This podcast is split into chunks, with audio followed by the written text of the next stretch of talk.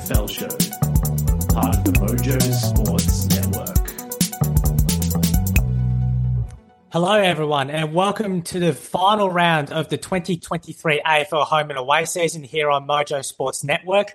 My name is Juri Bilsic. We're doing a solo episode this week with no Julian Baltazar and Nathan Jennings with us for the episode, but they'll be back for the finals in what should be an absolutely cracker a September. But we'll look forward to that in the next couple of weeks. Plenty just to get through as well with all nine games as well. So we won't waste too much time and we'll start off with Friday night's encounter, right? Essendon and Collingwood at the MCG.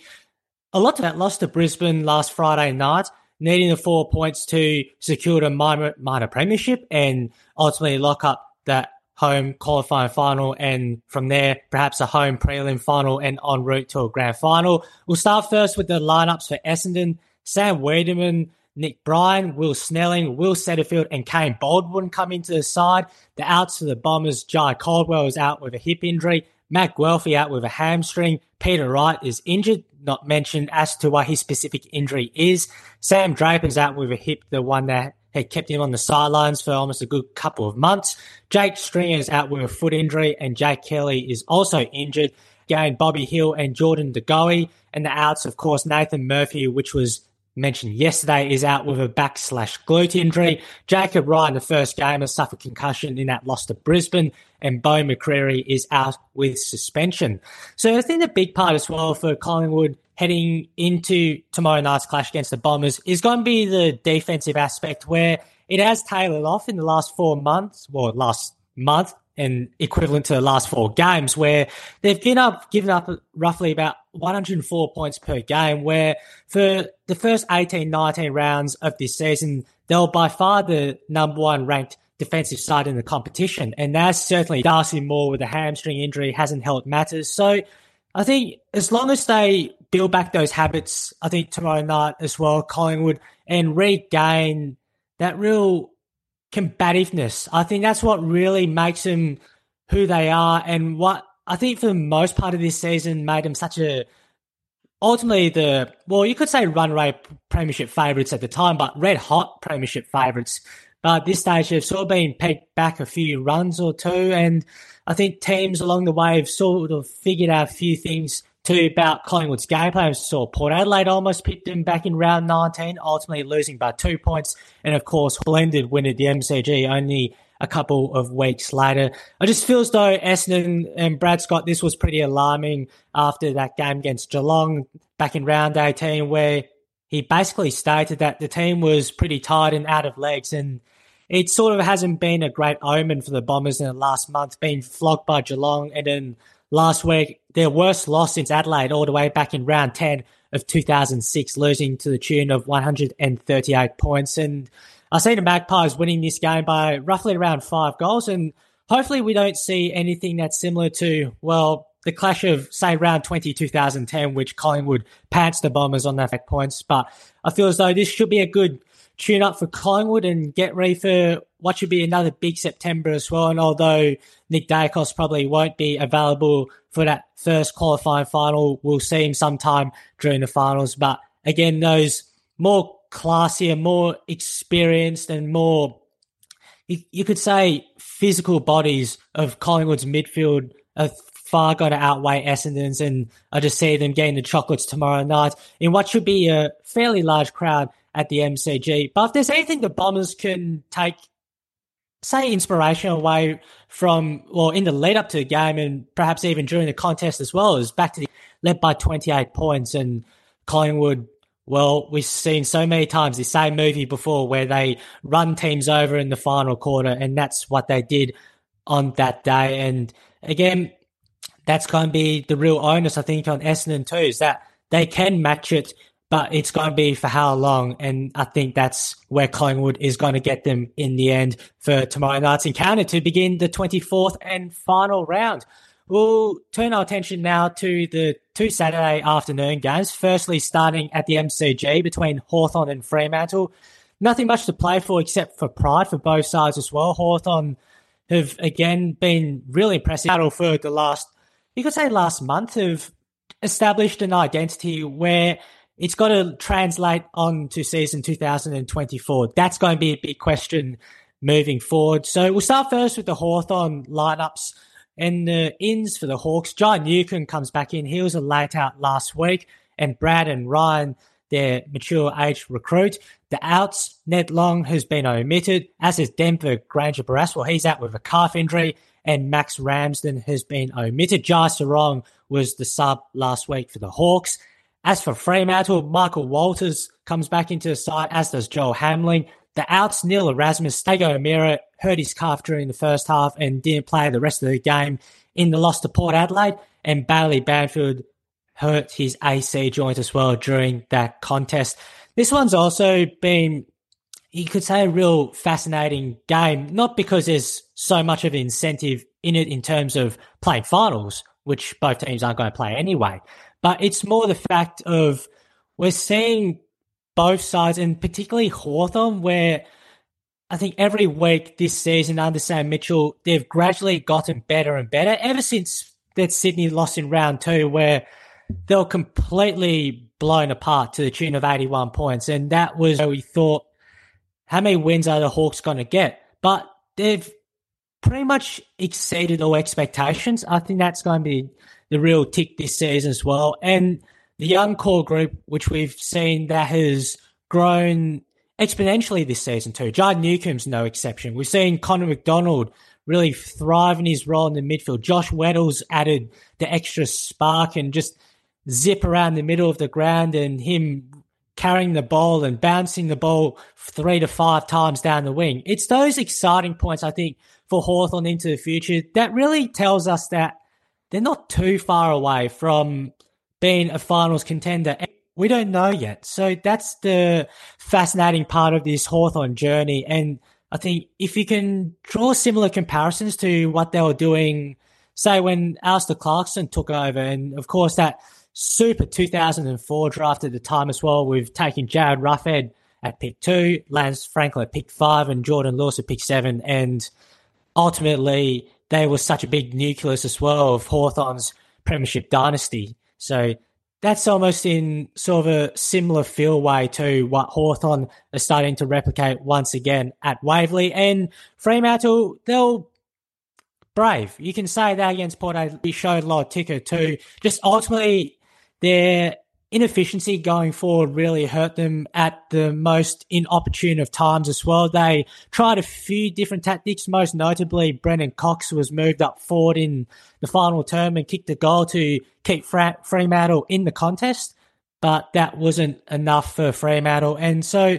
I think yet again at the MCG, it's also a good test as well for Fremantle. They don't play too many times there. The last time they played there, of course, was only six weeks ago against Collingwood, which they were blown out the water alone in that second quarter and couldn't make up any ground whatsoever. So it's another good learning experience for Fremantle playing it. I feel as though it might just do them a world of good as well. I've got them narrowly, only by a kick, and of course, the hard part as well of Hawthorn and that term used Dr. Jekyll, Mr. Hyde terms in terms of what teams are able to produce and whether they're hot and cold. And that's what we've seen with Hawthorn this season.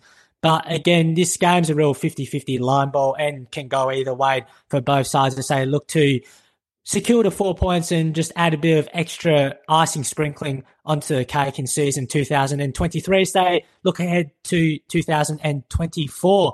The other game, which also runs concurrently with Hawthorn and Fremantle, is at Blundstone Arena. So we'll start first with the Kangaroos and their changes as well. And there are quite a fair few number of changes that the Kangaroos do have to their side heading into into the contest. Kallan Dawson comes in, Miller Bergman, Charlie Lazzaro, and the outs for North Melbourne, Daniel Howe, Jack Ziebell, of course, retired after an illustrious career for the Kangaroos since making his debut in 2009 and a great career for Jack Ziebell. Luke McDonald is out with a hamstring and Blake Drury was the sub last week. For the Suns, Chris Burgess comes into the side. He's had limited opportunities this season.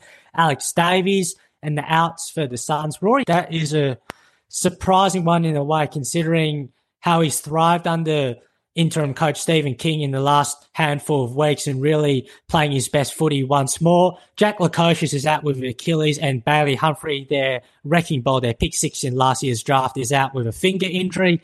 Darcy Macpherson was the Suns sub last weekend. Well, we saw for the good, you could say proportionate of about 40 minutes at best with the Suns where they really got their attacking game going. And it's something that has changed considerably since Stephen King did take over from Stuart Dew that they wanted to be a lot more when they have the ball in hand. And that's something that stood out when they raced out to a 40 point lead against Carlton. But ultimately, it's the same issues I think the Suns have had where they go missing for a patch and they tend to fatigue as well and their skills drop quite considerably. And that's why allow, has allowed teams this season to get back into contests. But I don't see that happening against North Melbourne this Saturday too. The round six encounter, they won pretty comfortably by over seven goals, even though Touk Miller basically was, I think, injured during that first half alone with a knee injury and Matt Rowell, Noah Anderson were major contributors on that afternoon and having another impactful influence on the game and just the other stars that they've got on the team as well. David Swallow had an outstanding game for the Suns too against the Blues, kicking was it four goals by memory as well. So he's also been another consistent player again this season. What has been a very good career from the former number one and pick back in the 2010 draft. I just again North Melbourne give it everything that they've got as well. They're always competitive for half, but ultimately I think it's just going to be the tiring legs that will wear them out by the end. And Gold Coast should finish their season on the high. And on top of that as well, equal last season and win total of 10 wins as well, which again, yes, an accomplishment in a way, but I think they're looking to exceed more than that. And well, with Damien Hardwick now at the helm on that new six year deal, we'll see how far the Suns do go as well as they look to turn another chapter in their history since they've been in the competition in 2011. So I've got the Suns winning this by roughly around four to five goals for mine down in Tasmania. We'll turn our attention now to the twilight game at the Gabba between Brisbane and St Kilda. The Saints, of course, making their first finals appearance since 2020 and only the second finals appearance they'll be featuring in and 12. So it has been a long time between drinks for the St Kilda Football Club, but it's a tremendous credit to what Ross Lyon has done again, returning back to Moorabbin where he really led arguably one of the most stingiest sides ever in terms of defense in in VFL AFL history. And what he's done again with, you can almost say, a list that definitely isn't as talented as the list that Ross Lyon did have from 2007 to 2011, but everyone's bought into the system. And this is a good tune up into the finals as well, playing against Brisbane, who have won all 11 games at the Gabba. And St Kilda were pretty competitive the last time the sides did last year, back in round 13. Ultimately, they had three concussions that night, which didn't help them whatsoever, too. And I think one of those was Mitch Owens, the other one was Dan McKenzie. And those injuries basically cost them any hope of winning the game.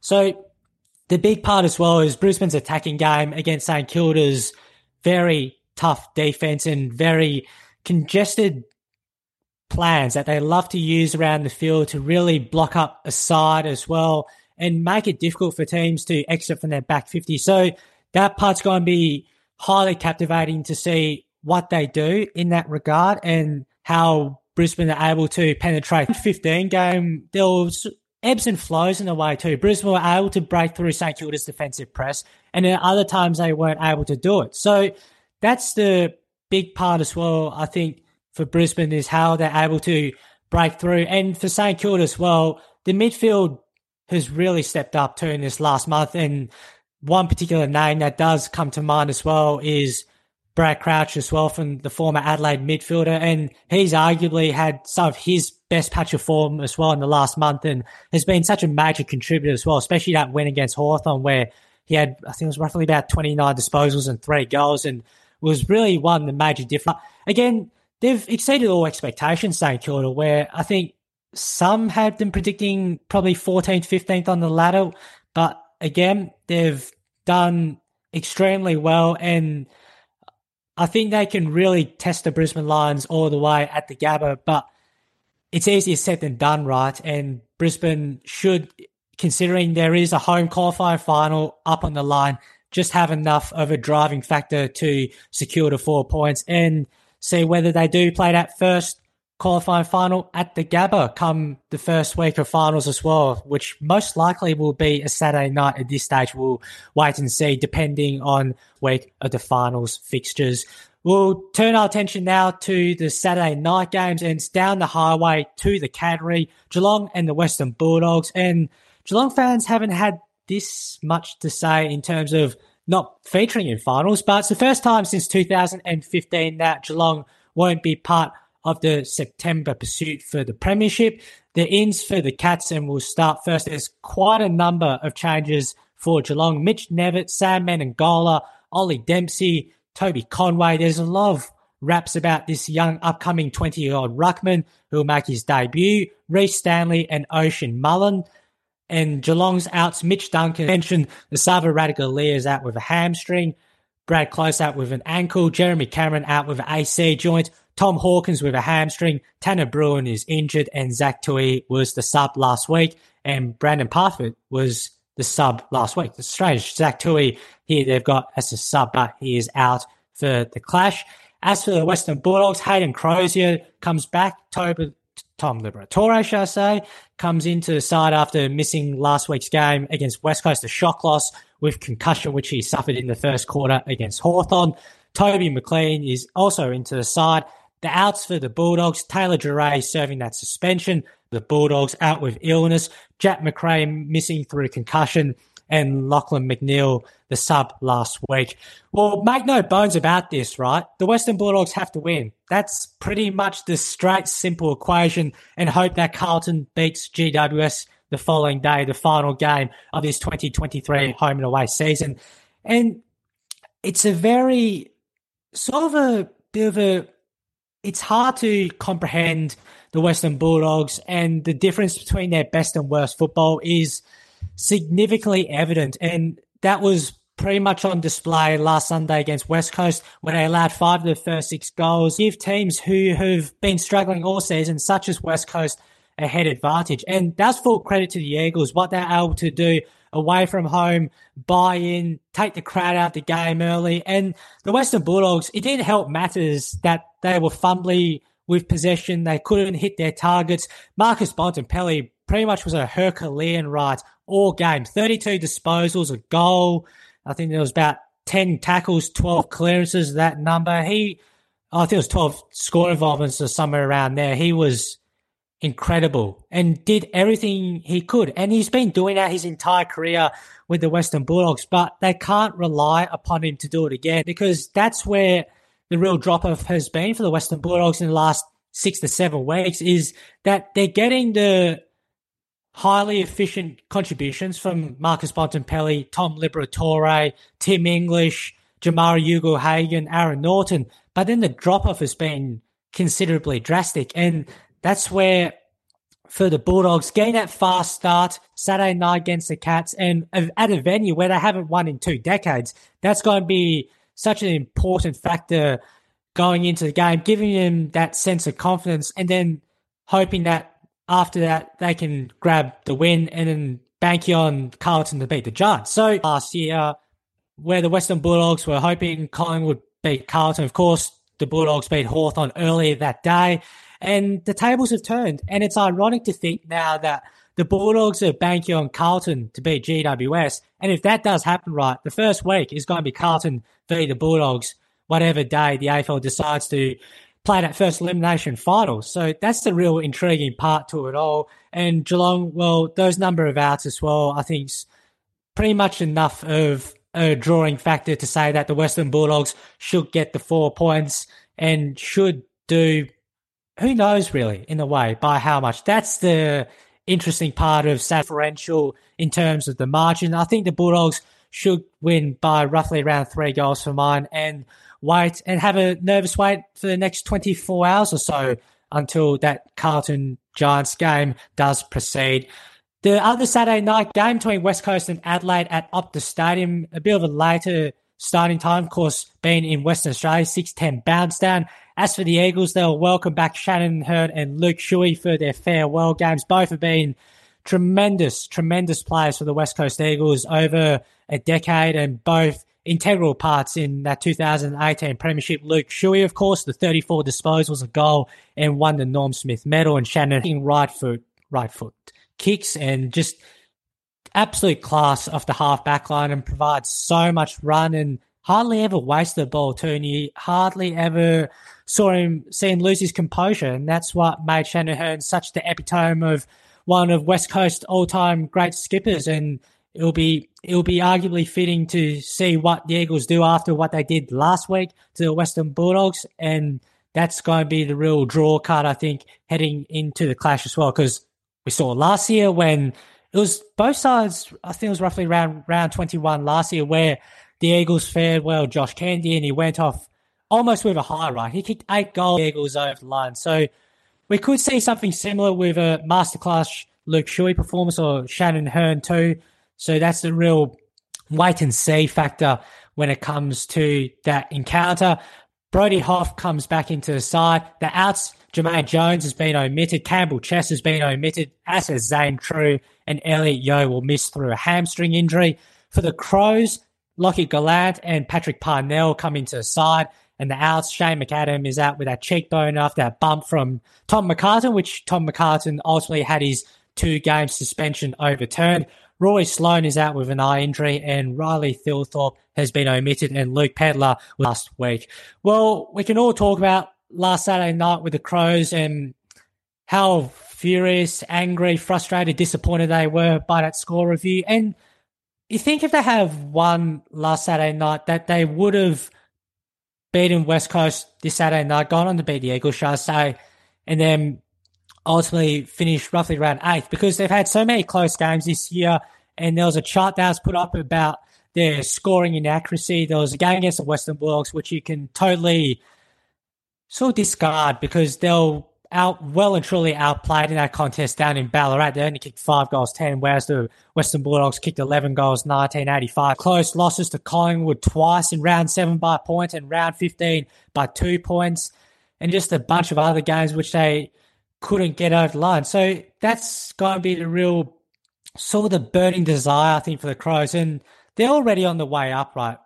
It's evidence enough this season that their young core group has taken strides. The veterans, Taylor Walker, well, he's basically become ageless right away, even at 33 years of age. He has had an unbelievably career best year for mine with 65 goals to his name, and he's done everything right this season as well. When at that stage of your career, you're almost supposed he's define redefining that position of what a, what being on the back end of your twilight career really means. And it was great to see him re-sign only a couple of weeks ago for an extra season or two. If he does perform like that in 2024, there will definitely be another one year extension waiting for him on the table. So Adelaide should get the chocolates in this game too. And finish the season on another high too, although they'll miss out on finals. But there's so many positives that they can take away heading into the off season and see where they go from there. Because Adelaide as a football club, they're never down in the dumps for too long. Our attention now turns to at the Adelaide Oval. And for Port Adelaide, well, just like Brisbane, Collingwood, and Melbourne, there's a lot of driving motivation to secure a home qualifying final. So the outs for Port Adelaide, well, there are no outs for them, but the ins, Dante Visentini, Brynn Teakle, and Francis Evans. Travis Boak was the sub last week in the win over Fremantle. For Richmond, Sam Banks, Jacob Bauer, Ben Miller, and also one of the debutants who could be playing as well for Richmond. These are extended benches for the time being. The allotted squads of 23 won't be named until tomorrow afternoon. James Trezise will make his debut, and as well is Tom Brown. The outs for Tigers, Dion Prestia is being managed, as is well Jack Riewoldt and Trent Cotchin after celebrating their farewell games with wins, with a win over North Melbourne to draw the curtain on what was two glorious and illustrious careers, and those two were such major contributors to Richmond's dynasty of three flags in four seasons, and both are Richmond legends of the football club and will go down as arguably one of the top 10 players at the club. So, again, when we saw the sides play in round 11, that Richmond really gave it a good load, ultimately just had enough class around the ground to get the job done, winning by 10 points that afternoon. And it was Andrew McQualter's first game in charge as interim coach. So that's an interesting point in itself. I think just with what Port Adelaide, it's more than what Port Adelaide want to do as well. And we've seen since those four consecutive defeats that they've re-established that hard identity brand, which they love to use their clearance game. And that's the strong part. And sometimes the clearance differential with Port Adelaide isn't overly substantial in positive differential between the opposition. But what they're able to do with it, though, is so devastating. Jason Horne-Francis, Connor Rozee, Zach Butters, identically the same thing has happened last fortnight. Against the Giants, they hurt them in clearances, and against Fremantle, they also hurt them in clearances. So that's been sort of Richmond's Achilles heel for this season. And you think, think in that regard, too, that Port Adelaide should get the job done, too, and lock away well, potentially a home quarterfinal, home qualifying final, depending on what results pan out with the Sydney Melbourne game and also the Brisbane St Kilda game and Essendon Collingwood on Friday night. Out of all nine matches this season, this one has to be one of the games around, and there's probably one game after this which definitely does stack up to it. But Sydney and Melbourne at the SCG. So this is Melbourne's first game at the SCG against Sydney since round four of 2019. We'll start first with the Sydney ins. Joel Amartey, Matt Roberts, and Lewis Melican are into the side. No changes from the squad from last week, which recorded that win over the Adelaide Crows by points. Ryan Clarke was last week's sub. For Melbourne, Tom McDonald comes back into the side. Think his first game in roughly about three months. He underwent ankle surgery bought some time in the VFL and now is back in the. That's the big in for Melbourne. He was having a great season before injuring his foot against the Giants roughly a couple of months ago. Taj Woewodin and Daniel Turner and Josh Schache, Josh Schache, should I say, is out and he was the sub last week. Well, this is again another really fascinating 50-50 contest in this one too. And for Sydney, the real lurk in the way of maybe perhaps having a home elimination finals up for grabs too. And we've seen the significant turnaround from the side since that loss to Brisbane in round 14, where their percentage was languishing at 98.3. They had to make several adjustments too. They had to really, Paddy McCartin unfortunately suffered that concussion, is now retired in during the game, which he ultimately, which I think was his ninth or tenth final concussion he heard against Port Adelaide back in round four. So they found ways, the Swans, to overcome numerous adversity. And that's been the driving factor for the Swans to go from five and eight, ultimately now to being playing in finals and really perhaps even giving the finals a good shake because everything's there for them at this stage. And for Melbourne too, their big part as well is just trying to find that right forward. A month ago, that they'd found it with Harrison Petty having a career best game against Richmond, kicking six goals. Unfortunately, he goes that goes down the week after against North Melbourne, hurts his. I think he was he suffered a foot injury, and now they've had to retinker again.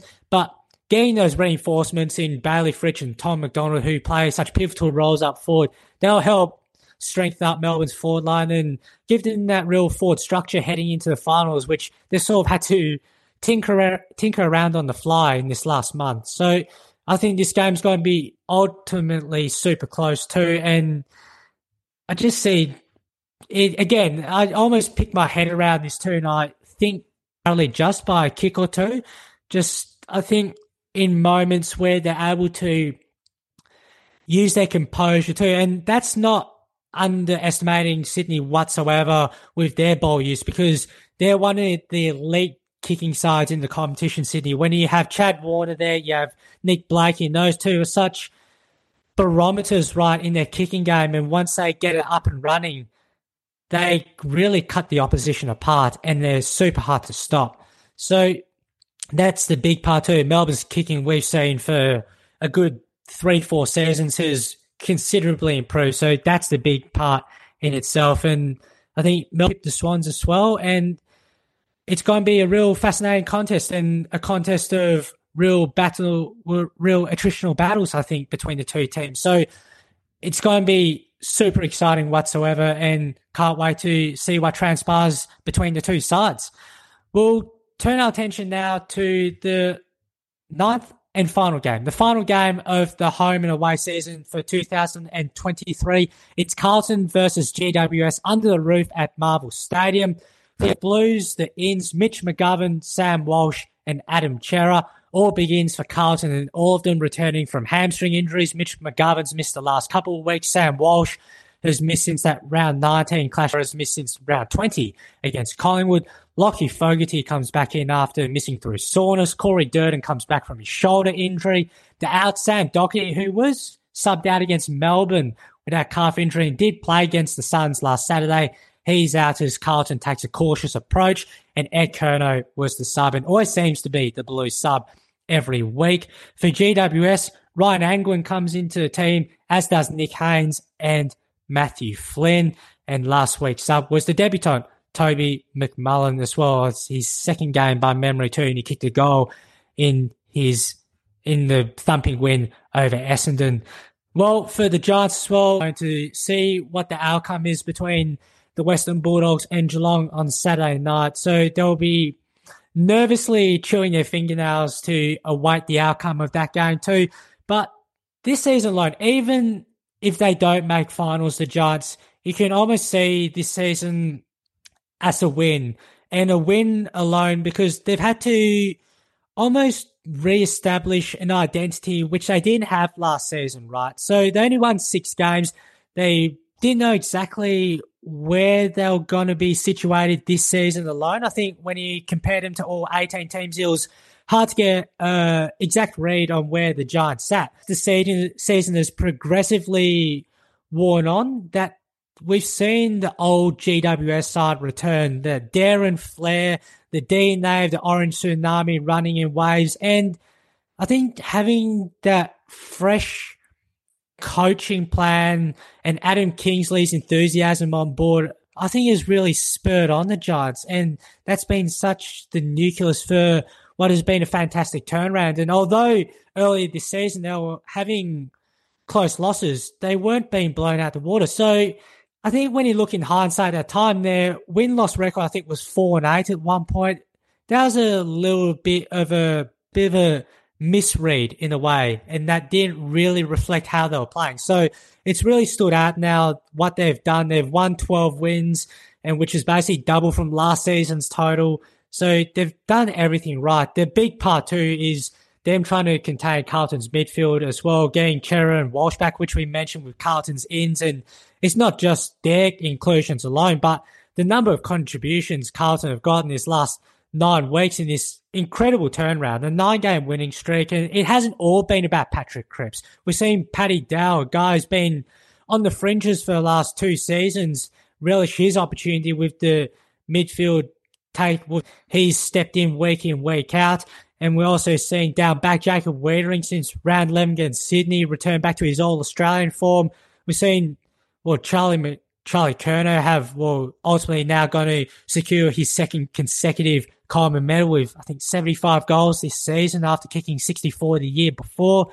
So there's a whole bunch of different factors as to why the Blues are positioned as to where they are. And this game's going to be an absolutely heat in the battle contest. And Carlton's record against the Giants doesn't stand out too well. And there is one particular game, well, maybe two games at Docklands where they've been on the receiving end of one jubilant win as well. That enthralling one point win against the Giants, arguably their best win over GWS all the way back in round 12 of 2017. And then, unfortunately, the year later, which they were completely blown in round 20 the following season by, I think it was roughly over 100 points that afternoon. It was absolute debacle of a game too, but they've come such a long way from there, the Blues. And if they do win 10 in a row, and lock in that fifth spot. It'll be their highest finish, right, since 2011, which they also finished fifth that season. So again, it's a full